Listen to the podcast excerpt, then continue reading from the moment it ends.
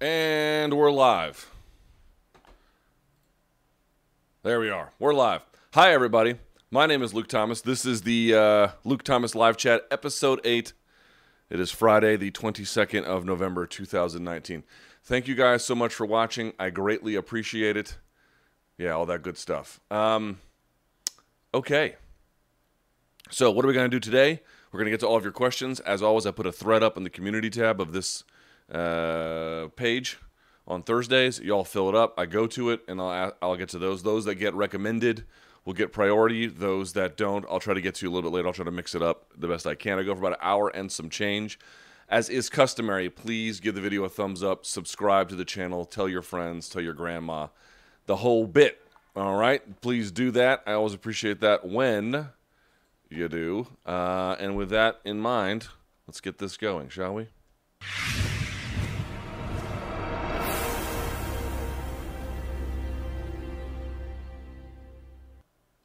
All right. Happy Friday to everybody. Hope you're doing well. I know I am. The uh, the plate on my tower is loose, so you might hear a little rattling. I'm not sure if you can hear that or not. I got to fix it. Uh, I got my post workout shake. I went to the gym this morning. Nothing too serious on a Friday. I tend to keep my Fridays light. I also don't have shakes normally all the time. I just got one today because I felt like it. It's only got 160 calories, so it's not too bad. 25 grams of protein. You don't need them. They're not necessary. If you like them, drink them. Count the calories, all that stuff. Your macros. Um, like I said, every once in a while I'll get one, just if I want to add it in. If I, you know, had a good training day, or I don't know, if I can afford the calories, something like that. So there we are. Mmm, banana cream, pretty good. Hope you guys are doing well. Appreciate everybody who watched uh, last time.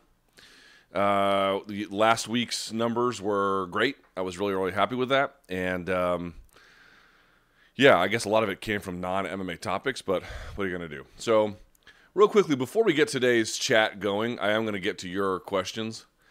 But uh, I saw yesterday on Instagram that uh, Floyd Mayweather put out a post saying he was unretiring in 2020. This followed on the heels of a sit down, so to speak, uh, I guess at a Celtics game. I'm not sure the Celtics were playing. I think it's Celtics Clippers and so it was like it was like Dana White, his son, and then Floyd all sitting together, Floyd Mayweather, and everyone's like, "Oh, what does this mean?" Uh, probably or could mean something for Zuffa Boxing. Remember, they were supposed to have an announcement in October. We didn't hear one. November's almost done, and we haven't heard one. My, my hunch is they're probably going to punt until 2020 and maybe do something with Floyd. If they do something with Floyd, it could be some kind of ambassador role. I don't know. Maybe he'll have guys under Mayweather Promotions fight seems possible he could fight some UFC fighter uh, in boxing for a bunch of money. That seems unlikely, but maybe, maybe.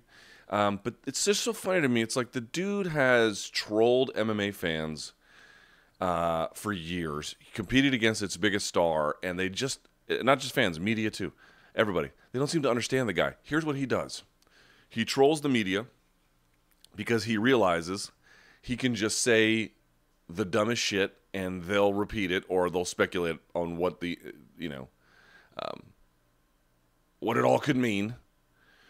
And he'll toy with everybody and then do something that is clearly in his not merely his interest but like if it's a competition something he's virtually guaranteed to win.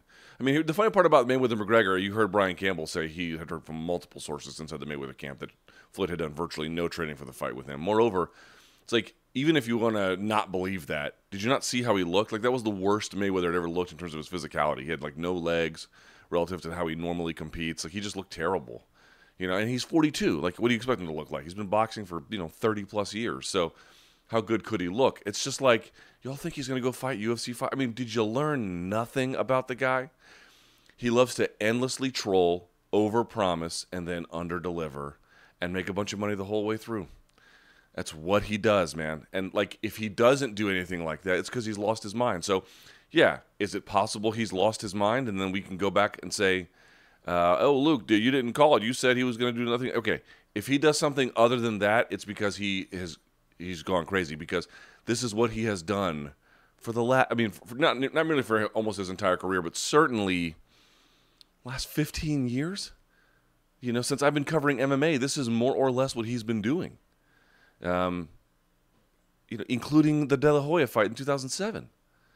You know, it's just like, I, you know, what is it going to take for people to realize he loves to troll the media with ridiculous claims because people will just repeat it. They'll just repeat. They'll literally just repeat. You had Tito this week being like, "Oh yeah, there's a fight with Cain Velasquez possible in Combate." No, the fuck there isn't. It, it, okay, possible in the sense that yeah, it's possible I could fight Cain Velasquez in uh, Combate. That's a real possibility, right? It could actually happen, right? You looking for that? Anybody looking for that fight? Right? They, people just say random, ridiculous shit, and the media goes just fucking stenography, and he knows that. He knows that, and so he just uses it to a T. So this whole like, what would it be like if Mayweather fought in a fucking boxing ring or a, a cage and blah blah blah blah blah. He'll whatever the answer to any of those questions is, is he'll only do it if he's got a virtually guaranteed shot of winning, and that's what you're gonna get hyped up for. That's what you're gonna lather yourself up for and take your pants off and treat the bottom part of your body like an amusement park for. Really? He's got y'all by. I mean, he's got MMA fans and media by the balls, by the balls. It is. it's like comical to watch, man. It's like, did you learn nothing watching this guy? He did a media tour. Did you learn nothing? Come on. Come on, man. Come on. I don't know what he's going to do. Here's what I know it'll probably suck for you and me. That, that's my guess. It'll probably make big money for him. Uh, he'll use his celebrity, and it'll suck for you and me. So, you want to get hyped up for that? You are welcome to it. I'd rather die. I mean, I'll worry about his announcement when he makes it, right? I'll worry about that shit when it happens, and we can then discuss what the potential impact of all that is. All right. For now, can we stop? can we stop with this shit, please? All right. Let's get to these questions that you donks put together in the community tab. If you got any more questions about Mayweather, I'll get to them. But um, if they're not ridiculous. All right, let's do this. Let's rock out with these questions. First one, Luke, uh, how diminished do you foresee Jose Aldo's chin being at 135? Specifically, how will he be able to handle Moraes's power? Good question. Also, do you anticipate Jose having issues making weight as he has in the past? Well, it's hard to say exactly. I mean, I was there when he fought Mark Hominick, and you know there was like horror stories about how hard it was for him him to make weight. And in general, everyone knows some of the struggles he has at 145. Maybe he knows something we don't about 135. It's like all these guys who like really deplete themselves. It's the same thing with TJ. It's like TJ was a very skilled fighter. He was taking PEDs, and it did him fuck all good. It did him no good because I think he was so drained, and you had a natural flyweight, or let's say a much more natural flyweight in Henry Cejudo, who had uh, speed for that division, power for that division, uh, explosion for that division, and he just banged TJ upside the head, and that was all she wrote. Like he couldn't really, he couldn't deal with the punishment. I think, I, I, I know this is a hunch. I don't know this for a fact, but seems to me that the tape says pretty unequivocally that the the damage he was taking was uh, having an effect in part from the diminished weight cut. It was a it was a nice shot and it was a, it was a clean shot. It would have hurt him probably no matter what, but it's just hard to separate out the idea that it was strictly a function of um, you know just the punch itself like this wouldn't it would have been the exact same 10 pounds more i just don't buy it so how do i foresee jose aldo's chin now i don't think jose aldo's chin is gone it is not what it once was i think that's a fair point um, so i think it will be diminished i don't think it'll be diminished in a kind of um, you know, uh, critical Jonathan Goulet type where you hit him once and that's all she wrote. I don't think it's that quite kind of thing. Although again, you never know. I think it'll be I think it'll be fine for a little while, but you know, if he ever gets into any kind of you know, like he'll counter fight with Moraes, right? That's what he'll do. He'll wait on Moraes and try to counter. Um, that's a decent style to fight Moraes because Moraes likes to counter too. So that could either have an effect where they both reduce their volume, or he's able to goad Moraes into that kind of a fight. But Moraes can fight going forward as well. So it just seems to me like that will that will certainly. I'll say this: I think it'll play a role. I think it'll play a role, and uh, I don't like his chances. Um, that's not an official prediction because MMA is too crazy to really predict like that. But yeah, I don't really like it. I don't really like it. Uh, how do you, also how do you anticipate Jose having issues making weight? Yeah, we went over that part in the past. Yeah. Um, the, also there's a question of like how his speed translates because he's really fast and explosive for 145. There's a question of, um, you know, uh, it's a three round fight, I believe, so that's that saves him a little bit. That, that doesn't hurt him as much. Uh, but nevertheless, will he fade in the third? Right, trying to go down the way he does if he doesn't get stopped early, because Moraes is explosive, powerful, quick, you know, natural at that weight. I don't know, man. I guess we'll see. Um, but going down like that, I don't know. I don't like it. I don't like it at all. I mean, it makes for a it, it makes for an interesting thought experiment. But like, if you're a fan of Aldo, is you know, again, if Aldo was best at 135, he probably would have been fighting there already, right? Uh, if Edgar was best at 135, he probably would have been, or at least you know, yeah, if he was best at 135, he probably would have been fighting there already. It's just he was doing so well at 155, he didn't need to. Still think he beat Benson, by the way. Um, and then he went to 145. He got multiple t- uh, title opportunities. Okay, it wasn't enough but it, that wasn't the best Frankie Edgar. And also, it was like subsequent all those miles. Now you're adding in all the miles from lightweight, all the miles from featherweight. He's going down to bantamweight against a guy who's got virtually no miles in Corey Sandhagen and has a super, super duper modern game. That's going to be tough. It's going to be tough.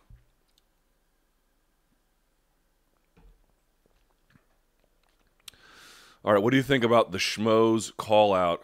Jesus to Ariel Helwani for a grappling match for charity. Do you think the nose will take the bait? If so, would you break it down for us, donks? I mean, seriously, y'all, I'm not trying to tell you how to live your life, but who gives a fuck? I mean, seriously, who gives a fuck? Right? I mean, if y'all want to, sure. Okay, how about this? Let me walk that back. I don't give a fuck. I don't even give the slightest of fucks about it. Okay? So if you want to spend your time worrying about that, and you're probably just trying to bait me into talking about people that you know I don't really want to talk about. Um, you know, you can do that, but I mean, who gives a fuck, honestly? Uh, would you please rank UFC 245's three title fights based on your level of achievement? Oh, excuse me, based on your level of excitement. What am I saying? Also, which of the three are you most uncertain of the probable outcome? Ooh, good question. All right least excited about Germaine, uh, Germaine de Randamie versus Amanda Nunes. If the fight stayed on the feet, I would be I would be very interested. But they already fought once at Fight for the Troops, and Amanda kind of stood with her a little bit and then took her down. And then when she took her down, it was like, you know, textbook, right? Do I think she can do that again? I do. I do. I really. I mean, yeah, yeah, I do. So um, one never knows, but from the outside looking in, I would say at this point, I'm the least interested in that one it becomes tougher to figure out the second of the two because my hunch is um, I think Volkanovski is the toughest challenge that Holloway has had to date. The two Aldo fights were tough, but he stopped him both times. Oh, and I say toughest, I mean at 145 because obviously he fought Poirier and lost, but that was that was up a weight class. Um, Ortega had his moments here or there. Edgar had his moments here or there, I suppose. Um, but no one has really been, in my judgment, a real difficult challenge for him where he would be like up around, down around, up around, down around, heading into the fifth. I think Volkanovski poses that challenge. He's got an unyielding gas tank, and folks just, it was funny, you know, coming off that Aldo fight where Volkanovski won, it was a little ho hum. It was like, wow, he really, that was a great achievement by him, but, you know, oh well, because he didn't knock Aldo down. Um, he didn't like take his back. You know, it was just kind of like a he just he just cleverly outstruck him. It reminds me, it had less of the sizzle, but it reminds me of some of the takes following Adesanya's win over Silva. And I remember people being like, "Oh, Adesanya's overrated," and I thought to myself, that just can't possibly be true because the vast majority of the time, I can look at an MMA fight and at least off first or second glance I can more or less understand what is happening, at, at, you know, at, at, a reasonable level. Not this super specific intricacies, but I can I can get a general read. With that fight, with what Adesanya was doing, it took it took seven, eight, nine, ten, fifteen different times going over the take, taking copious notes, and then trying to find what the patterns were and everything because it was so disguised. No, it was not super lethal everything that he threw. And that we often judge it by like its its own its lethality, and that's a reasonable thing to judge something on. It's just not the only thing to judge something on. I talked about that with um, Magomedsharipov, like those spinning back kicks he throws and running off the cage. There's really no lethality to those strikes. They, they don't drop anybody. He often misses with them or they're blocked. The, the, the, the value in him is the uncertainty that he creates, backing people up positionally, that kind of a thing. But he didn't. He didn't really hurt hardly anybody with him. He landed that one spinning back fist on Calvin Kattar. Didn't do anything to him. So, so, you know, people are like, "Oh, Adesanya didn't put Silva away." Well, so what? The level of camouflage he put over his game was so intricate that uh, I don't think Silva knew what to deal with it. It, you know, I'm certainly no expert, but it took me forever to try to figure out what he was doing. The same thing as the read I got on Volkanovski. Go back and watch that Volkanovski fight with with Aldo. He had Aldo flummoxed, man. Aldo, yeah, he did he knock him down super hard? Did he uppercut him? Fucking Hadouken? No, he did none of those things. But the level of disguise he put on it was super intricate. That was a big time red flag for me for Max Holloway. Big time red flag. Now Max as we've talked about before, is truly ambidextrous. Can fight southpaw, can fight conventional, can circle either direction, um, and not really can circle or go other ways. His game doesn't drop off depending on the stance that he's in. It's not it's not a function of trying to do something else where you see like a lot of guys will switch stance as a mechanism of closing distance for example but they don't really want to stay in their alternate stance they're kind of they're kind of you know i'm i'm left-handed they want to stay in that left-handed stance or something uh, he can do he can do either he can do either. And so as a consequence, um, that creates problems for everybody. He is ambidextrous, and I've said his game before. His striking game is modular. You can just build it into a bunch of different directions uh, in a bunch of different ways, depending on what the what, what the need is. So I'm very intrigued by that, but I would be lying to you if I thought I was more interested in what the outcome might be of Colby versus Usman. So here's what I'll say. I expect that the Volkanovski and Holloway fight will be much more interesting in terms of just the fight itself. But the consequences of the win at in the main event between Colby and Usman, and also what kind of numbers that event pulls, and uh, what kinds of things are said, and how that fight ends up being reviewed. And I, I'm telling you, man, Colby has a very good chance of winning, and if he does, it will be for many people who have long considered him to be not very popular, which is not true, or not very good, which is definitely not true. It is going to be a day of reckoning for them. There will be wailing and gnashing of teeth. You know, he came he came to that Chicago presser with the nerd tears on his thing, and everyone's like, "That's so hacky." Well, if he beats Kamaru Usman and he becomes the undisputed champion, he might be able to actually fill that up with the tears of his critics and detractors because they are going to have a very hard time accepting the fact that he won. And I'm telling you, I'm telling you, he just might do it. He has to define the fight on his terms by controlling the wrestling, being proactive, not trying to do anything other than to to wear out Kamaru positionally. And then when he's on the feet, he has to really let his hands go and just stay all over him. This is the way he wins, not through ground and pound, but by boxing distance, right? We've, we've been over this a million times. And I don't know that he will, but I take his chances seriously and if he does, it will be it will be to to borrow from his namesake, it will be chaos. It will be chaos because that guy, uh, even Dan Lambert said this week, his shtick really only works if he's winning. Well, you'd you'd be easy. It'd be easy to forget about him if he was like not very good. All the barbs on social media you could just ignore. Well, what if he's the champion of the fucking weight class? And who's going to beat him? If Kamaru can't beat him, Leon Edwards is going to beat him. Tyron Woodley's going to beat him. I don't think so. He, like I'm not saying he's going to go on some GSP like reign, but let's say he, let's posit for just a moment that he beats Kamaru Usman. If he beats Kamaru Usman, he might hold that belt for a subsequent two or three title defenses, right? Um, that would make people very that would make a lot of people very upset, which is exactly what he's tried to do, which would be exactly the fulfillment of what he said he would do, which is things I've been warning people about. Um, so we'll see. Maybe Usman wins, but to me, I have a little bit more intrigue about the after effect of that one, while I think the Volkanovski Holloway fight will be better. Uh, okay, why are people even considering Nick Diaz versus Masvidal? Nick hasn't won a fight in over eight years now, and he'd potentially get a title eliminator bout. You put you put bought. The real money fight is if Colby wins, he takes on Masvidal in a true grudge match for the belt. I agree about the latter. you know, Jordan Breen wrote a piece. excuse me about this. It's the same thing with Kimbo Slice. Passions for these guys die hard, man They die really, really hard. Nick Diaz has a true cult of personality around him um, because of the way he's been, because of the way he's fought, because of who he is, because of what he stands for, because of le- legitimately how he's been wronged, right? And uh, his brother is a, a, similar kind of situation, uh, not not the same extent, but similar. And uh, just the just the prospect of him coming back, and you know, you saw some things that Nate did. You're like, eh, it was okay. I did a whole thing on um, dissected about it. Uh, you would imagine that Nick could do many of them, and then some of them a little bit better. Tighter mechanics, uh, uh, as I mentioned, much more of a pocket boxer defensively and offensively.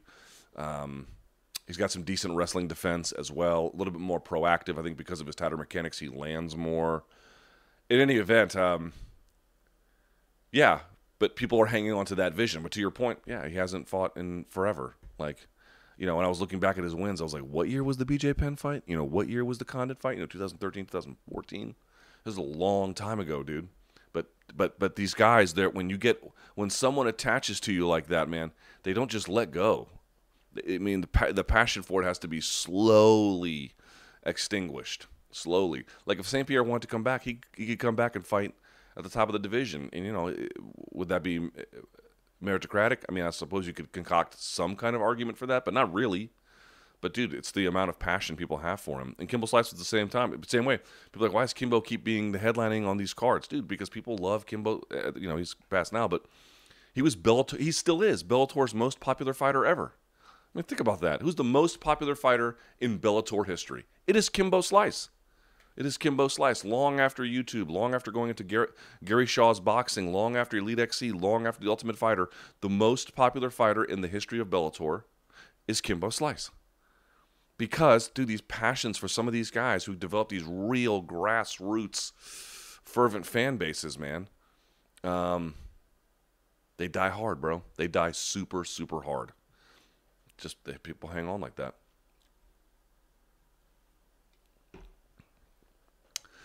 All right. Oh, this was a fun one. Uh, is it really you or your wife? I love this. It's making you say all these SJW. We shouldn't normalize this wines on the air. Um, this is fun. It's a funny question to me. It's like, God, I don't even know where to start with something like this. Um, so they're talking about in reference to the last Morning Kombat. I was talking about. I mean, there's this thing where like everyone wants to. It's been normalized to the point now where it's like everybody's saying it but it's like, oh, uh, what are my three favorite foods? Uh, donuts, fried chicken, and Jeffrey Epstein didn't kill himself. it's like cornball trolling nonsense that losers do. In any event, um, it, it's it, I'm not exactly sure what the origins are, but you can imagine it had it, it's had a, it's it's it's again it's now spread to everybody but a lot of these sort of uh, it's, it's got it's got it's a kissing cousin of the like Clinton body count memes from the fever swamps of Reddit and other places where you know I don't really feel like paying attention to that shit, and I'll tell you why. In large part because you know I live in the city where, where there was this. I mean, truly, truly dumb ass conspiracy theory about a fucking pizza place called uh, um, God, now I've forgotten the name. Uh, Comet Ping Pong, wherever the fuck it's uh, it's on Northwest. Been there like I've been there a long time, but I went there years ago. Just a family business that got tied up in again the fever swamps of super far right wing, ridiculous uh, internet forums and um, you know these guys playing YouTube detective. I mean, just I mean, pathetic is really what it is. And then someone rolls up in there with a fucking gun, man.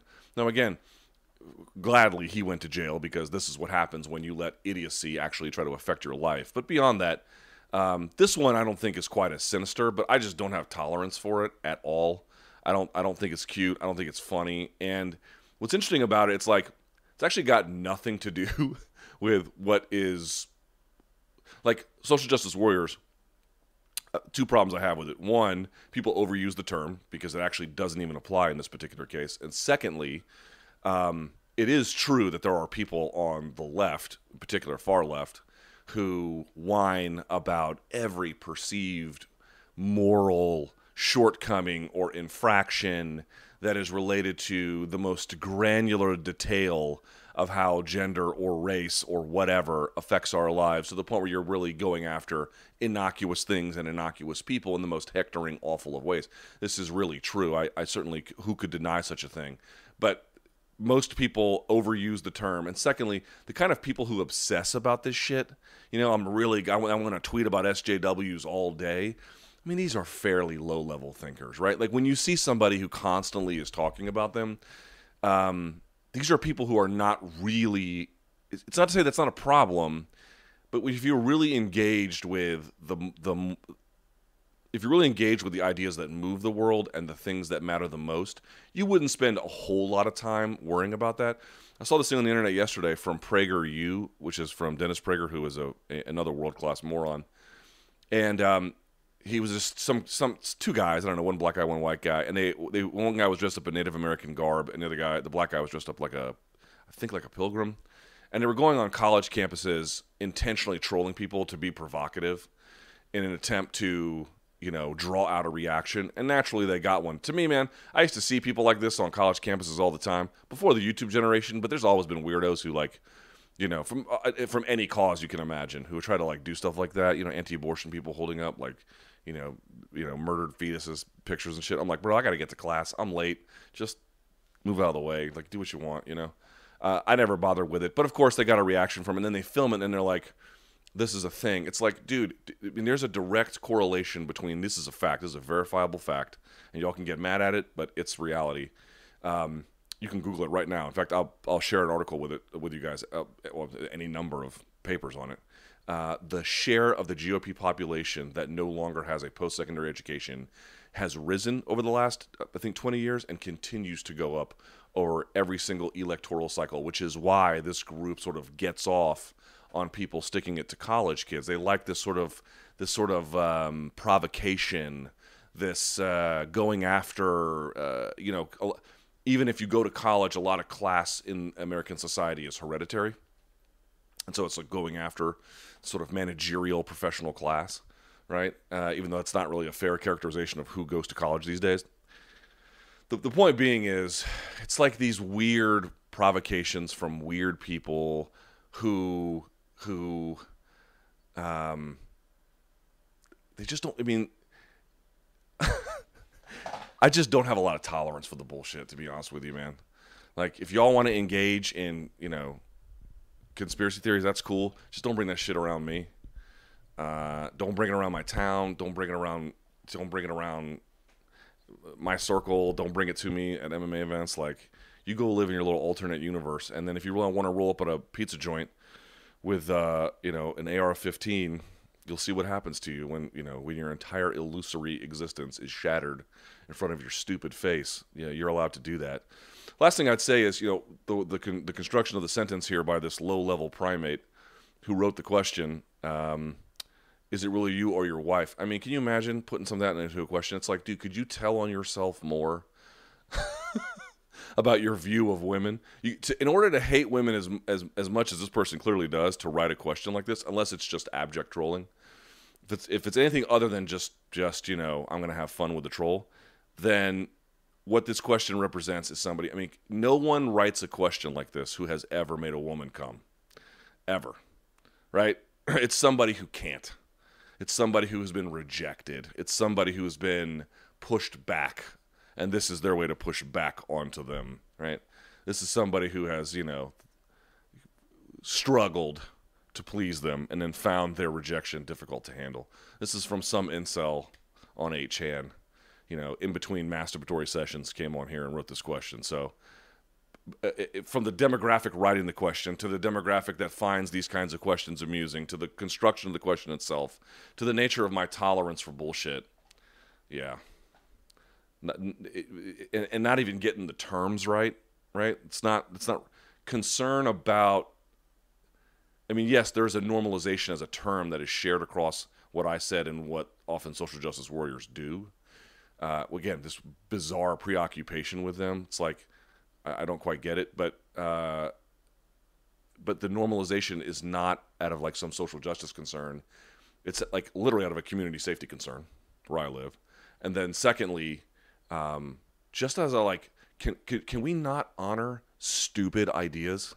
Can we not give oxygen to really dumb ideas? And like last thing on this, you know, what happened to Jeffrey Epstein? Obviously, his situation in his cell is kind of weird. But the SDNY, if, did you guys read the lengthy paper that they put out? Now again, you're going to say, "Oh, of course they're going to say this." All right. I mean, if you want to, if you want to endlessly deny the legitimacy of American institutions to the nth degree, you are certainly allowed to do that. However, uh, I would encourage you to read this unusually lengthy paper that they put out, explaining exactly what had happened and the malfe- not well, less than malfeasance, but the negligence that went into um, that guy's situation. First of all, if he was murdered, who cares? I mean, do you really care if he was murdered? Because I don't. Number one. Number two, it's like, oh, it's part of the Clinton body count. It's like, you're mad at Hillary Clinton for murdering a pedophile? I mean, you know, better that than Vince Foster, I guess. Uh, you know, another thing I don't quite get. Oh, it's to cover up Bill Clinton's crimes. Come on, y'all. Can y'all please stop? Can y'all please stop treading, treading water in the fever swamps of internet forums and please engage with the real world with real ideas and real problems and real people? Can you please do that? And stop worrying about what fucking college kids are doing. It's actually not all that important. Will you? All right? Thank you. Love you. Uh, Luke, you've made it sound like you're just an everyman who worked very hard to figure out video editing. That is exactly what it is. And how to have success on YouTube. Most tutorials about things like SEO and how to get more subscribers tend to be clickbait and rather useless. Would you be willing to do a video in the future about things like this? Uh, I think it would be refreshing and highly useful considering your background. If you don't feel comfortable, can you recommend a good source that really helped you out? Number one, go look at what people with successful channels are doing and then copy it.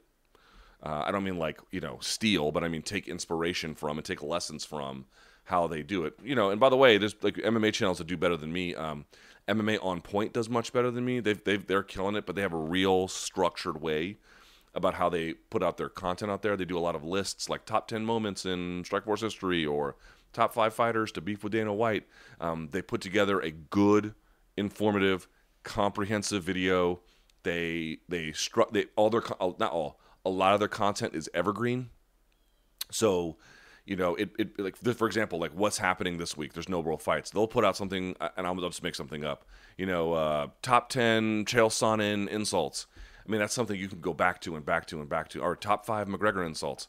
There's things that just live on the internet because if you look at most of my YouTube traffic numbers, this is true of most people, when you post the video, it spikes and then it drops, and then occasionally it might find life later on, but usually that's it its life cycle is up, down, over. Uh, that's how it goes. Again, I did a Brian Ortega video. I put it out for UFC 214 Media Day about the two switches or two gears in jiu-jitsu. And at the time, it did like 4,000 views. And then I noticed one month I had like a high, uh, uh, unusually high pay rate. And I was like, where did that come from? And I was looking up the revenue, and that video exploded. I mean, I think it's up to like 120 or more thousand, 120,000 views or more. Um, things like that can happen, but that's pretty rare. But those guys are smart because they structure their content in a way where like all their content is like that. The downside for that is it's really labor intensive to put those kinds of videos together. They do a great job of it, but that's the downside. So, um, so you know you can go look at what they're doing. You can try to copy some of their lessons. SEO is kind of simple. Titling matters, tagging matters. The first seven words in your description box often matter. But there are a lot of people who break these rules and they do really well. I think if there's any kind of lessons about this, and by the way, yes, I had to teach myself SEO, I had to teach myself video editing, I had to teach myself streaming, all the stuff, which is why I'm like just kind of mediocre at all of it. Um, it's because I never really had a professional uh, hand to show me what's what.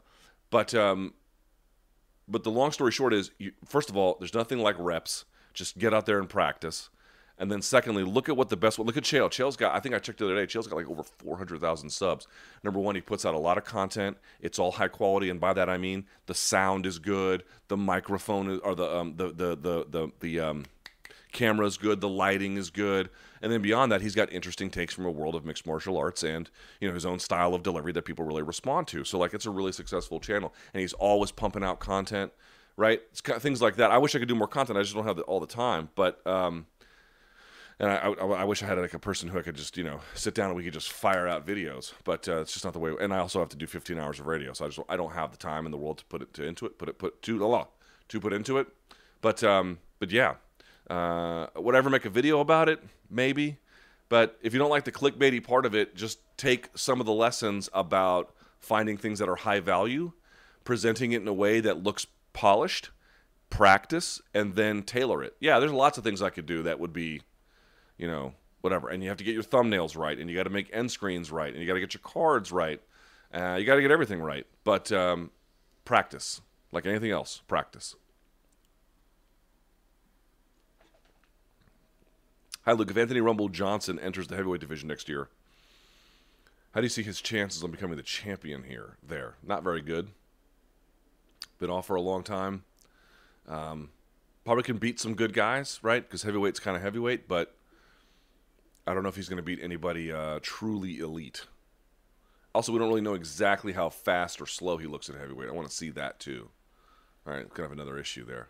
That was always a weird thing. Is like he's going to get into bodybuilding, and then like time passed, and you're like, I haven't heard about him getting into any shows. Also, part of bodybuilding is not just bulking up, it's shredding down. In fact, that might be even the hardest part of bodybuilding. And then I didn't, you know, nothing ever came of it. And then you saw him; he was he was super swole, but he wasn't he wasn't cut up like you need to be for bodybuilding. And then I think he was just like, yeah, fuck this. Um, all right, rate these top five metal bands. Oh Jesus! Linkin Park, Disturbed, Limp Bizkit, POD, Korn. These are all are these metal bands? These are new metal bands. All right, I'll go uh, number one. Okay, with the caveat that all of them are diarrhea. Number one, I'll go Disturbed because they have some musician musicianship. Two, I'll go. Fuck.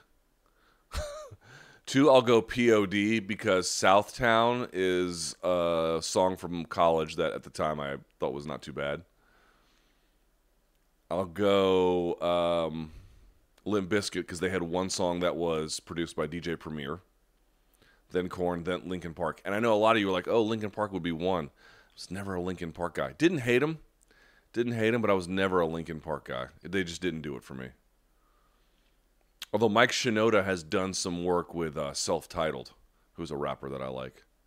But uh, no, I just, they just, it didn't move me. But I recognize that of all those bands, I don't, I don't know how big Korn is anymore, but I know Linkin Park's been pretty big for a pretty long time. All right.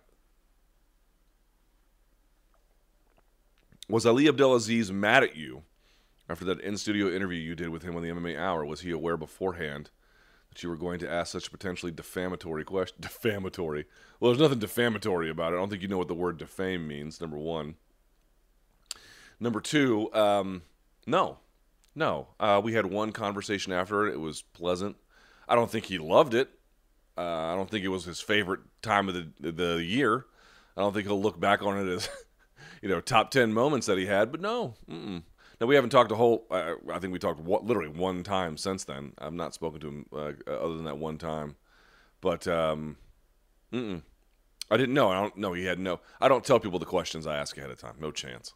He might have had an inkling I was going to do that, but I didn't. I don't tell people that kind of shit. Other people might. I don't do that. Uh, what direction do you think MMA media is going? What will it look like in 10 years? Boy, that is such a great question. Mm. Um, the answer to that is they're going to go exactly the way that the rest of the media does. By that, I mean the following. One of the criticisms that I often make of MMA media is that, um, you know, they don't really hold power to account. Or, um, you know, Tito says he's going to fight Cain. Hey, everybody, Tito says he's going to. I mean, there's like zero truth value to any of this bullshit. And uh, they'll just, you know, there'll be stenographers for him and um, they're utterly deferential to the power brokers like USADA and other players as well. And this goes on and on and on and on. But the reality is, you can get mad at the individual journalists, but the reality is, and, and some of them have, you know, real failings, the more senior ones, myself included. But the truth of the whole story is, those are the jobs that they got hired to do. Right? It's not like they're sitting there in defiance of their editors these are the jobs they are tasked with. They are tasked with if a fighter says something, even if it's bereft of truth value, print it if it's crazy. Um, if uh, Dana White says something and it's utterly bereft of truth value, print it. Uh, don't piss off managers enough that you lose access to everybody. And again, they'll make exceptions here or there, but all of these all of these sites, for example, not all of them, most of them, uh, especially the bigger ones, they're all predicated on access. I mean, what would they do if they had no access? Yeah, they would continue, but it, they would they would be fundamentally different operations. Um, again, I have found three outlets: this one and uh, SiriusXM and Showtime, where I have huge latitude in the things that I can talk about, and that's not an accident. I designed it that way. Um, but a lot of people don't, and a lot of people aren't that lucky, and there's not many jobs like that. So the answer is to the extent that the platforms they are on, in an effort to monetize um, and you know be adherent to the demands of the business model that they're in, um, there might be some more subscription-based stuff which could change the game a little bit beyond what the, just the athletic has done. But a lot of it is advertising based, and in so doing and being advertising based, um, that's going to make them requisite to for access and then high content production. And so uh, uh, let's see what where the platforms go. And the other part is platforms have become king, which is to say the following. Now I don't know exactly what the future of Facebook is. It's still the biggest social media um, organ worldwide. So I don't know that its demise is inevitable. Plus, they already own Instagram, so we'll see how things go. But the point being is, when I got started, you could put together a you know a blog in the middle of nowhere, and Google would honor your work often to a strong degree in search. But that version of the web is dead. The blogging web is dead. And so now you have to be on big platforms. You have to, and by the way, when I was first running Bloody Elbow, you could do what's called fan posts. You can do them to a slight extent now, but not exactly the same. And you could, we, we, we would discover a lot of our talent that we would hire from there. Um, a lot of that functionality has been taken away. Not totally, but a lot of it the real big places to win is you have to win on platforms that win on search. It's why YouTube, people like, oh, YouTube is a place for independent creators. For now, for now it is. Um, because people like me can go outside of their typical work boundaries and I can go on here and say what I want. But the reality is, I am making YouTube as the dominant platform that now not only people like me have to go to, but everyone else who wants to compete with me and then do their own thing. They can't like you if you if you said I'm never going to go on YouTube, I'm just going to go on Vimeo. You are dramatically cutting down your ability to be discovered. The platforms um, are huge. I don't like being on Twitter. I think it's kind of toxic, but it's where everybody is, and so you kind of have to be there. The question is not will platforms stop being dominant going forward, but the question is which ones are being dominant, and then the question will be who can be dominant on those dominant platforms. Um, that's the answer. The answer is that the, the jobs are what the jobs are. You can negotiate for individual things when you get them, but um, you know, getting mad at some of these lower level guys who don't have any seniority, who don't have a little bit of latitude to play with the rules, it just doesn't make a whole lot. I mean, I do it sometimes just out of frustration, but it doesn't make a whole lot of sense because they don't have any say, man. They don't have any say. That is what the job is. So either you take that job or you go somewhere else. But if you want to go somewhere else, what are you going to do? But that's why guys, and uh, or, or, I should say, creators like MMA On Point and Mixed Molly Whoppery and many others. I, I, said this before. I think there's a thirst for alternative media because everybody can look at what's happening in MMA media and they can be like, why is everyone so obsequious and just printing bullshit? Because that's the job, that's the business. But the ones who aren't involved in that process, who can go outside of that, who can do, in the case of MMA on Point, they do many things, but as I mentioned, they do evergreen content well, for example. Or in the case of Mixed Molly Whoppery, everyone's got instant takes all the time. He takes a step back and then says, let me synthesize a series of facts and events together to draw out a larger narrative. There is a thirst for that kind of thing. So there will always be opportunities for disruption and things like that. But the way the internet is, like the internet's not as cool as it used to be. Um, platforms are dominant and business models dictate jobs. And so let's just see how the business model changes and let's see which platforms are winning and then who wins on those platforms. There's your answer. Why the F? I've said fuck a million times today. Why the F would Frankie Edgar move down to bantamweight to limit the size disadvantage and then take on a 5'11 guy in his first go? Well, he was supposed to take on Aljamain Sterling and then that didn't go his way. And I'm not saying that would have been some walk in the park, but it wouldn't have had the 5'11 factor I think you're referring to. Although Aljamain's not that small. But uh, yeah, I had I spoke to Corey Sandhagen about it. He was like, "I'm all in on this, bro." I mean, I, this is an interesting one for me. What is the one stat that pops out to you about Corey Sandhagen's takedown defense? Oh, well, I gave it away. Fuck. Uh, let me pull up his numbers here. I was looking at this. Now, part of this is a little bit misleading, which is to say, a lot of times Corey will go to the ground willingly, that they'll count as a takedown, but he's doing it in a way because he wants to attack from that position. Like he's just accommodating where the fight goes. But uh, strikes landed per minute for Corey Sandhagen, 7.14. It's extremely high. Striking accuracy, about half. That's common. Striking strikes uh, absorbed per minute, 4.16. That is also high. Obviously, the good news is he has a big differential between landed and absorbed. Many fighters that you like actually have a negative differential. He's got a high positive differential, but still, that's a high number. Uh, striking defense just shy of 60%. That's pretty good. Takedown average 1.24. It's fine. Uh, takedown accuracy 50%, whatever. Takedown defense, this is what stands out 27%. Striking for striking, I think Frankie's going to get chewed up by Corey. But what what what always makes the striking of Frankie better is his ability to weave in takedowns or at least establish some kind of a takedown threat. If he can do that, now grants a three round fight, not a five, so that changes the equation a little bit too. But if he can do that, it might be a little bit even because that is a takedown. Your takedown defense being 27%. Again, it's a little bit misleading um, because probably should be a little bit higher, but you get the idea. It's not his strongest asset. And takedowns are Frankie's bread and butter. And they not only does he have good control on the ground as a good wrestler, folk style wrestler, and BJJ black belt, he can guard pass, uh, and it sets up all of his strikes as well. So that to me is actually a little bit of an interesting battle. Now, can he do it? I don't know. We'll see.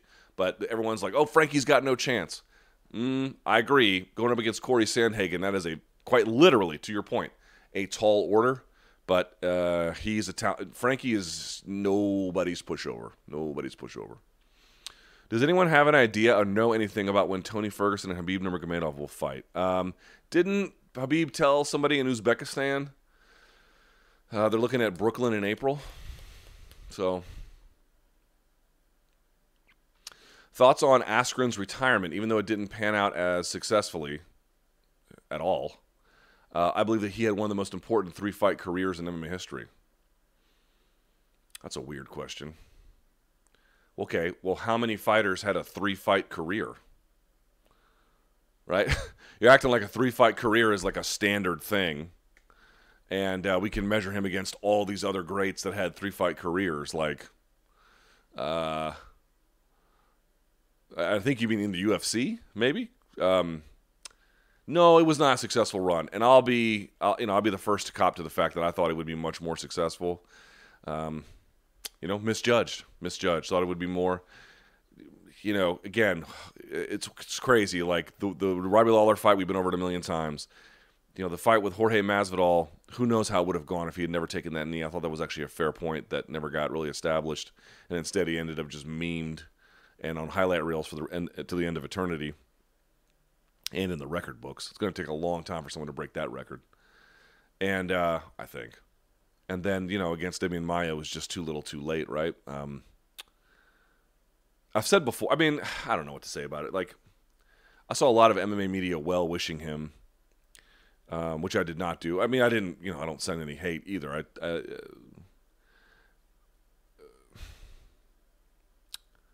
look, in the end, what you should really value more than everything is yes, we always want to praise the high achievers. And in terms of the UFC, Askren was not a high achiever. In terms of college, he was a ridiculously high achiever. Um, didn't win any medals in the Olympics, but you know how many Olympians do you know, right? So as a wrestler, extremely high achiever, and you know Dan Hodge Trophy winner, the whole bit. Um, as an MMA fighter, I would say he was a high achiever in general, right? Because he had his nice Bellator run. The one run was just fine for his pocketbook and and um, some other stuff, and he, you know, I think he said he had a good time doing it. The UFC run was a you know it was a, it was a failure in in the sense of being a high achiever. However, the thing that I would say is um, what I really value in in people is just the attempt, man. Just the attempt, just the willingness to get out there and do it.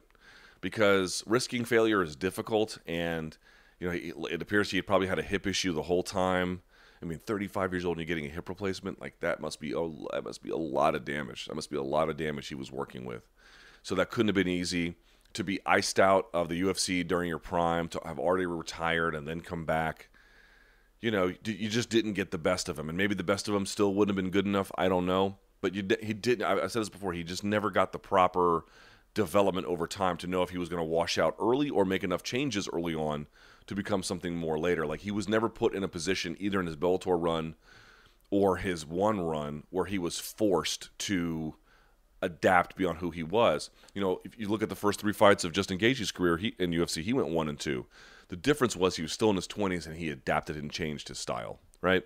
He made a big, big adaptation, and it was just too little, too late for for Ben coming out of retirement already and stuff like that. Like it just wasn't, you know, it, he just couldn't maximize the opportunity. But I will give him tremendous amount of credit um, for just for just trying, man for just trying. And that sounds like like I'm giving him a participate or a participation trophy, but I'm not. I'm I'm I'm I'm honoring, you know, the competitor in him who tried to wring the sponge dry. Like one of the things I've always said about Kenny Florian, people always like, "Oh, Kenny Florian never won a title." Man, Kenny Florian did more to get more out of himself and pushed himself. I mean, talk about you want to talk about a guy who pushed himself.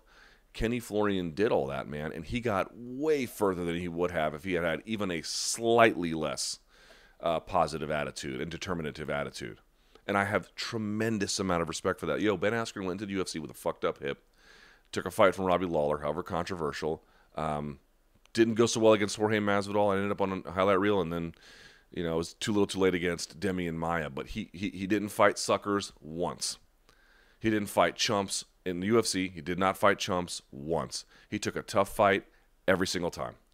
Every single time he took on a challenger, and win or lose, uh, and, and doing that messed up, that that to me is sort of what matters, right? I'm gonna I'm gonna try to say when my when my career is over, did I give it everything I had? Um, and in terms of technical adaptation, no, I don't think he did. But in terms of a willingness to, to uh, accept a challenge, even under less than ideal circumstances, even after having his career messed up, um, he did. The one thing I would say though is I had him in studio years ago. I've not spoken to him in some time, but um, I had him on my show. Sorry, yes, I had him on my radio show years ago. I had him and John Fitch in studio, and he was a big proponent at the time of the MMAFA, and um, which they don't want to establish a union, but they want to get the Ali Act passed to treat MMA a little bit more like boxing, where people have a little bit more leverage over the promoter. Uh, I wonder what happened with that. I'd be curious to know.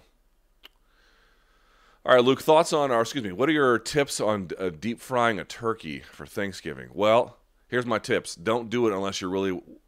Okay, here's the good news. Well, I'm not so sure baking a turkey is all that different. Number one, don't bake a turkey. Everyone's like, oh, my grandma bakes a turkey. That's awesome. Your grandma makes bullshit turkey. I, I didn't know how bad other people ate until I started dating around and had to go to uh, all these girls' uh, Thanksgivings. And I was like, wow, most of you. Most of you donks eat eat like raccoons out of the garbage. What are y'all doing? Oh, look at look at Mima's green bean casserole, and I'd be just like finding the nearest trash. I'd be like, you know, donde está la basura? Um, I've uh, mo- most people eat garbage, and they don't realize they eat garbage because they never eat anything but garbage. But having having having visited many of your homes, y'all eat like y'all are like Oscar the Grouch. I love trash. And I know this is very on brand where I'm insulting everybody and, and everyone's getting all bitter about it, but you have to believe me, most of my Thanksgiving experiences at other people's homes have been absolutely disastrous. You know, people just cannot cook for shit.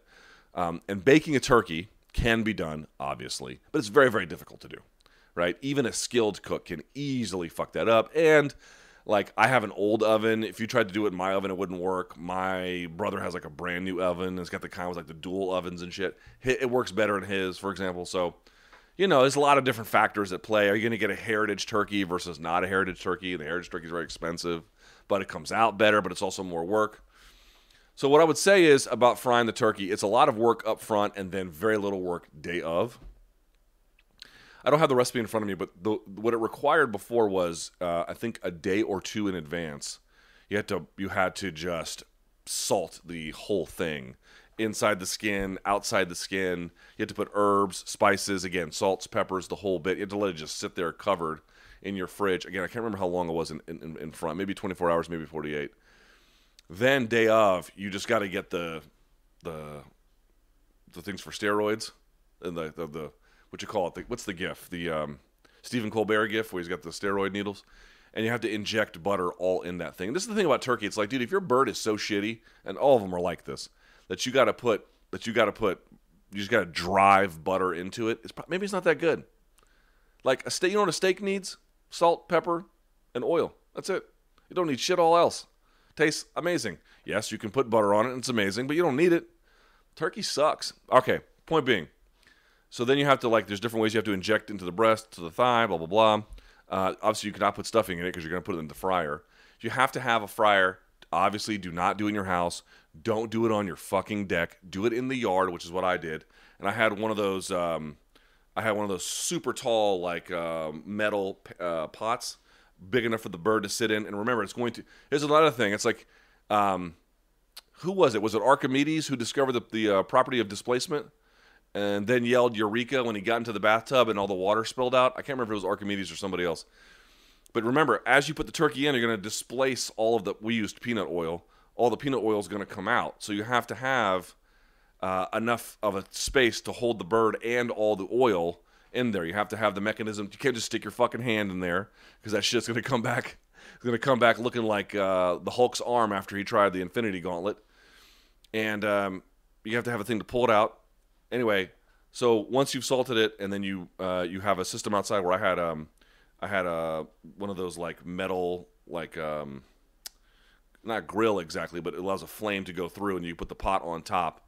I'm in the middle of my yard. I put sand all the way around my thing. Yeah, because I, bought, I went to Home Depot and bought some sand. And then you lower the bird in there, and then you cover the pot, and then you have to wait to you have to, you have to keep it a certain temperature. Uh, but it only takes about 20 minutes. It takes about 20 minutes. You pull the bird out, you put it on the thing. Uh, obviously, you want to let the meat rest for just a little bit. And then we cut that thing open. Whoo, buddy, I'll never have any other kind of turkey. Which, which you might be asking, what are you guys doing for turkey for this Thanksgiving? So this Thanksgiving, we're doing something where we take, we buy turkey breasts, peel them off the bone, and then we slow cook them for about 24 hours. Then shred them and then make them with a rice dish, almost like a stew. We call it sudado.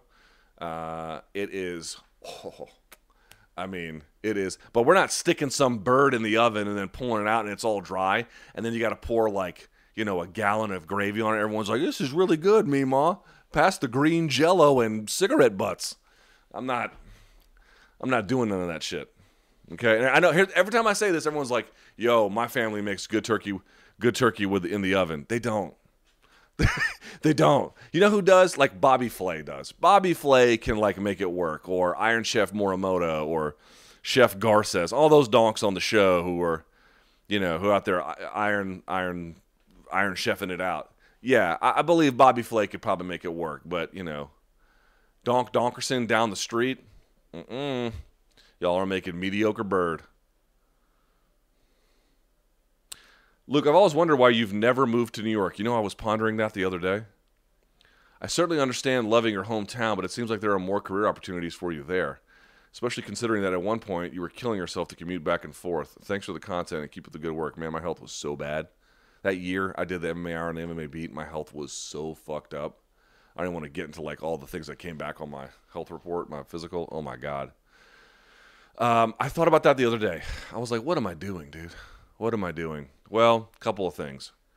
Um, when the, I used to live in New York, I lived there for about three years, and when I lived there, I was broke, broke. So I remember I was so broke one time. It's a pathetic story, but it's true. I was so poor. I had, I was, I mean, your boy was eating top ramen like I was at Rikers. I was so poor. Okay. I'd go, I mean, there was nights I would just go hungry. I had no food, no money, no nothing. I was living in terrible places. Um, God, I, I remember one time I had this, this apartment down by the by a literal boiler room. You could hear that thing go and rattle throughout the course of the night. Uh, tried to bring a girl back there one time, didn't go all that great. In any event, um,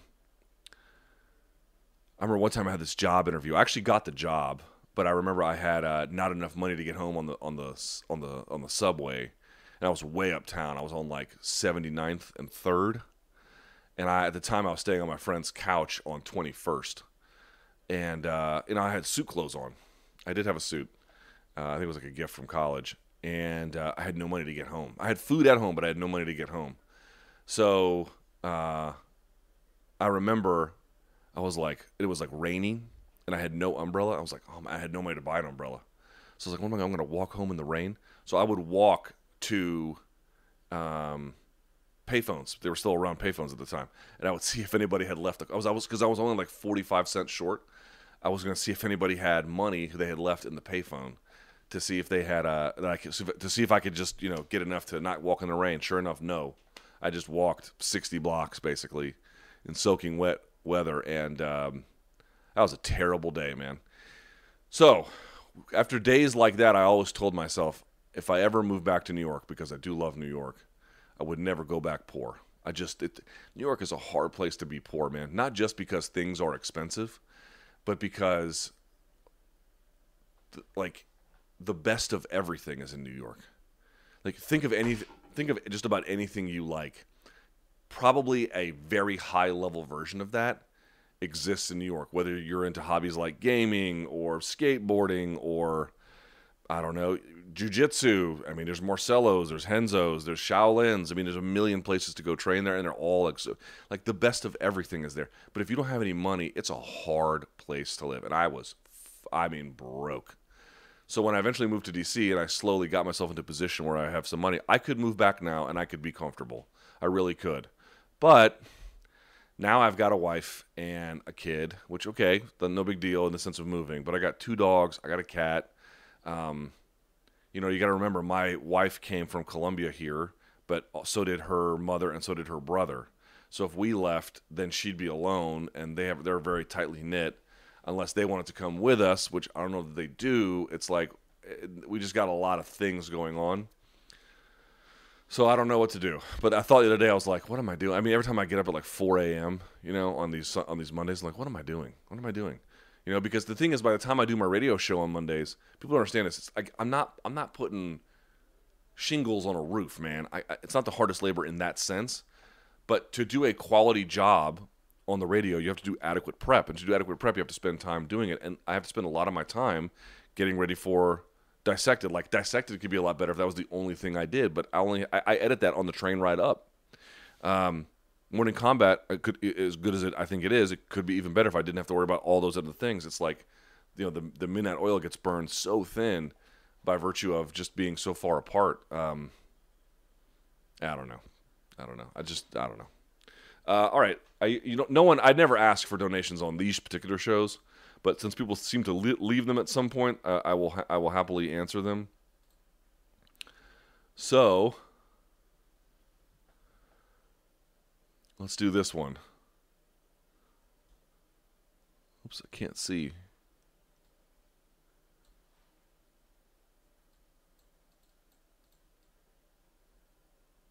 All right, well, there's one above I can't see.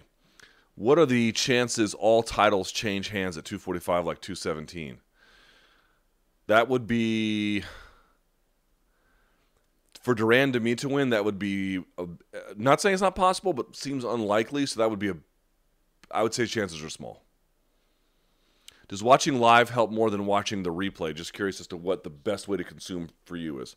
Prefer live, number one. Secondly, then just watching on YouTube. And then third, um, listening to the uh, podcast. For all those who've been watching you, can you please tell us the fight Diaz was offered way back when? All the best from Ireland. Nope.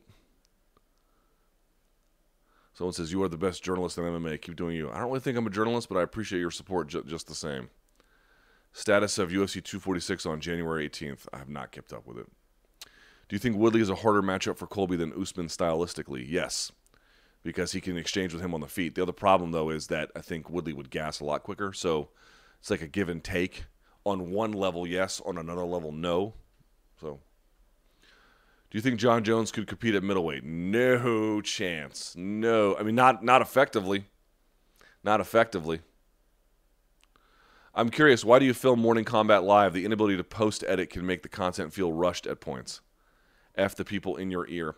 That was the original pitch. The whole idea was to do it live, um, to get it out there, to be first. Um, yeah, we've thought about doing it recorded. Maybe someday we might, but I, I don't know. I like it that it's out there and that there's, you know, you got to tap dance on air, man. There's no, there's no way to walk it back. If Aldo can make 135, Jon Jones can make 185. No, that's a ridiculous statement. Uh, where does Bendo rank amongst lightweight goats? Um, fairly low in the sense of goats, right? Like the best lightweights of all time. He would be maybe top 10. So you're the opposite of Eddie Bravo, I guess. Uh, Twilight of the Elites is a good book on meritocracy. I have read it. It's uh, by uh, Chris Hayes. Um, yeah, it's excellent. Love you, bro, but you are totally wa- brainwashed by the government narrative being parroted by the media. You clearly have done zero research into Epstein. Okay. Uh, Khabib versus Schaub, who wins? Ooh, well, since Schaub is so rusty, I would actually say Khabib. But if if Schaub was actually like com, you know competing, might be might be a little too big. I don't know though. Pretty big. Did you go to journalism school or were you self-taught? Definitely self-taught, which is uh, it's ups and downs. Luke, in your estimate, how many fighters would have way more remarkable careers if UFC utilized tune-up fights way more often? Whew, what a great question. Wow, what a great question. Um,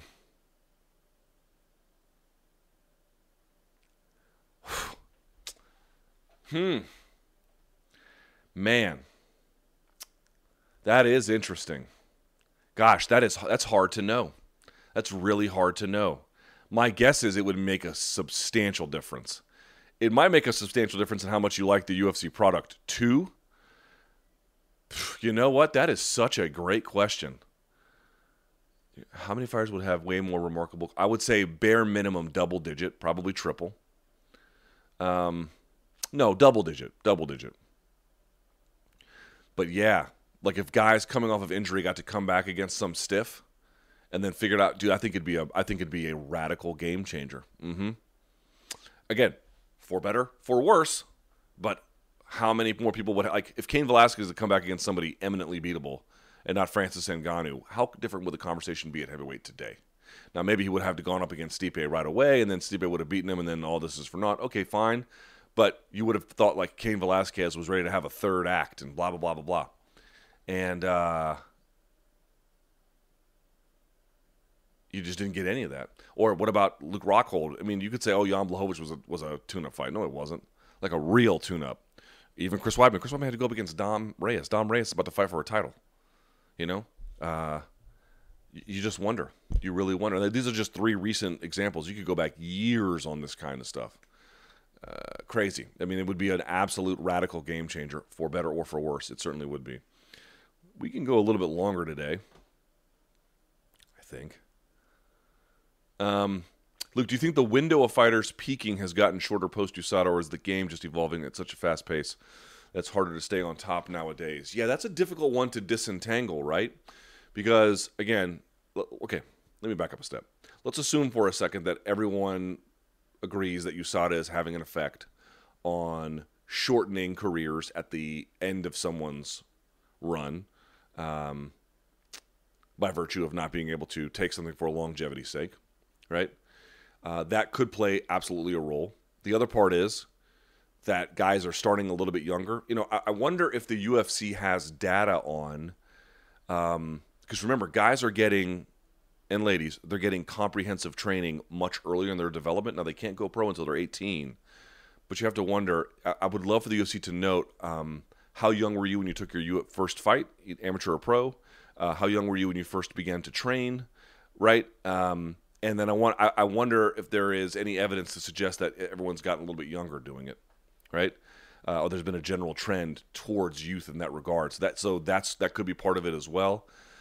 Uh, and again, if you get into the sport earlier, you're going to get out of it earlier. Like you're going to have this just a fixed amount of time where you can be competitive and take and take injuries. So, so to me, it's like it's hard to disentangle one from the other.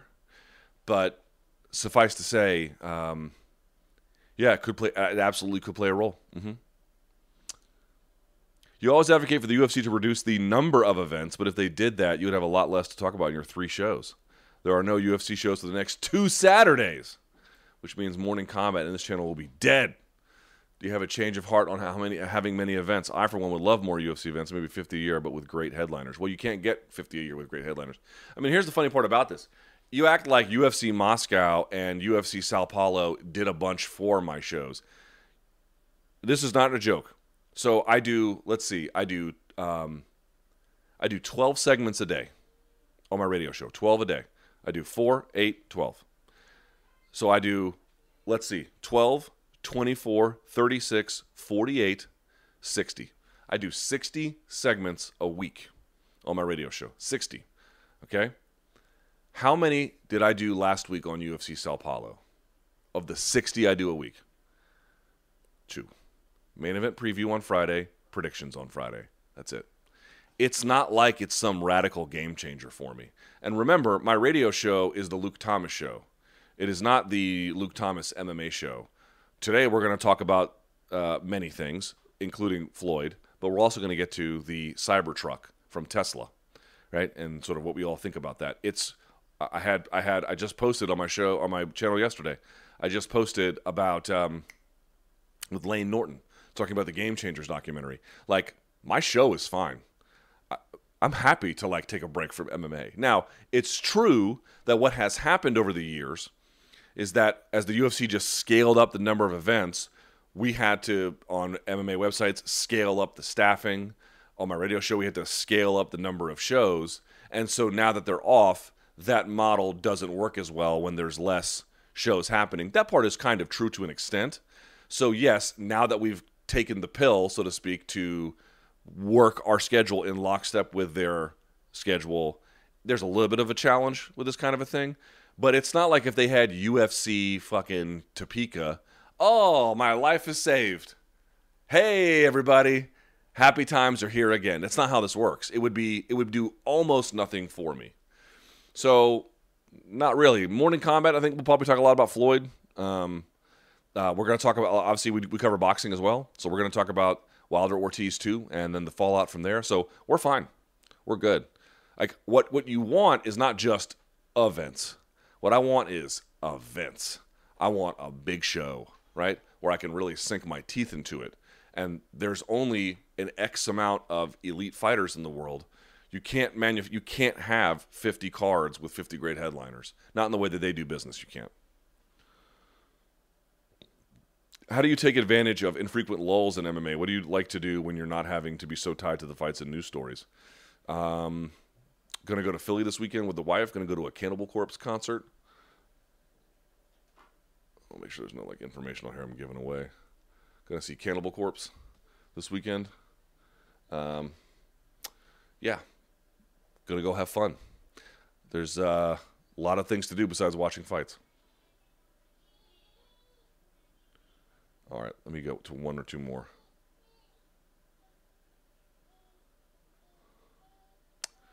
USADA started doing testing for the UFC on July 1st, 2015. Prior to this, Chris Weidman was undefeated 13 0. After this date, he's 1 and 5. I keep hearing this question come up what happened to Chris Weidman? I haven't heard one person propose an idea that he was using performance enhancing drugs. Is this because he thanks God and comes out wearing the American flag around his shoulders, or am I missing something? Uh, you might be missing something. He took a he took an I think a career altering beating uh, against um, Luke Rockhold. I think is what happened, and I don't think he ever really was the same after that we we see this in boxing pretty frequently. Guys will take a beating long past the point that is advisable, and they don't ever really come out the same. I remember when uh, David Loiseau took a beating against Rich Franklin; he was never the same after that. So, uh, yeah, that would be my answer. I mean, look, is USADA a possibility? Sure, but uh, without any real evidence of, of malfeasance. I don't, you know, it just seems a little bit unfair to to introduce that as a possibility. Plus, there wasn't a massive physique change.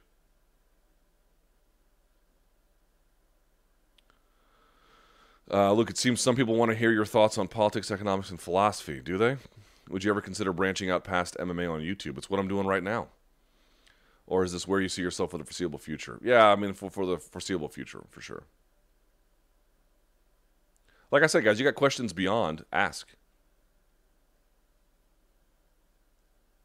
Someone says, Hey, Luke, you've been talking about books a lot lately. Wanted to get your thoughts on the autobiography of Malcolm X. It's my favorite book of all time. Alex Haley's Foreword could be its own classic. Big fan from London. Thanks for all you do. Uh, I've not read that, so I cannot speak to its value, but um, yeah, there you go. Uh, hey, Luke, before the Andrade Zhang fight, I remember you were interested in finding a reliable source of information about Chinese MMA. One such source exists Ramsey Dewey, an American former MMA kickboxer fighter who now coaches and referees in Shanghai. He has a wealth of knowledge on MMA in general and the Chinese Sanda scene as well. Plus, his YouTube channel is hilarious. You should reach out to him if you need a perfectly vetted source on such subjects. Duly noted. I will mark that. All right, we'll do. Oh, here we go. Perfect. What is your opinion about Zuffa Boxing? How will Dana fare as a boxing promoter? The top boxers get paid. Wait, spelled paid wrong way more than the top MMA fighters. Is Zuffa boxing good for MMA fighters and can it increase their earning potential? Blah, blah, blah. So I've said this about Zuffa boxing. I'm as intrigued as everybody else is. They were supposed to make an announcement in October. They didn't. November's just about over. So again, I think they're going to punt to 2020. My hunch is that Floyd might have something to do with it. Hard to say exactly, but he might. Um, I suppose we'll see. Uh, I don't know how they're going to get around the problems of what they. It's illegal to create your own titles in boxing. They have to be separate. Um, so I don't know how they're going to get around the titles having to belong to the sanctioning bodies. I don't know how they're going to get around get like a Canelo to fight for them if he's making 35 mil a pop on DAZN. Um, and if they do start paying their guys 35 mil, what will that do to the UFC side of the business? So here's what I'll say. I've said it before. I'll say it again. I am very curious. I am legitimately very curious to see how things go. It's just there's a lot of really big structural questions about the way they've arranged their business to this point and the very different business trying to get into, and then the natural tension between them. All right, if anyone else paid, I'll get to that real quickly. Prime Nick Diaz with an honest round versus Floyd. I'm not talking a McGregor round. Please, y'all. Please. They're not even close to the same. Hi, Luke. Uh, awesome job getting over 100K. Cheers. Thank you, sir. Follow up, Luke. With the lack of tune ups, uh, can this be considered a more pure sport based on merit if we ignore the interim belt shenanigans? Sort of, right? But if you look at, like, um, if you look at, you know, world football, uh, okay, the English Premier League has a little bit less of this. But, you know, when one team, like, okay, I like Real Madrid, when they play Atletico, that's a tough out. But then they go and play, you know, Espanyol or Sporting Gijón or even Real Sociedad or um, you know, these are not very difficult teams. So like when they go to the Champions League, they've had a they've had this chance to play some tough teams, but they've also had to play a lot chance to play a lot of worse teams where they can work on lineups and make tune-ups and make changes. It's like that seems to be like a real sport. So I don't know. I don't, I don't know how real that is. I mean, it's certainly a re- unrelenting and unforgiving one in the case of MMA. Uh, what is my deadlift on PR? It is sub 600. And why do you think people continue to talk about a fighting Masvidal for the BMF belt when UFC and Masvidal both agreed it was a one-time thing? Because they crystallized it into a belt, into an idea, and then people ran with it. They they took it way too seriously, and we ended up here. Okay.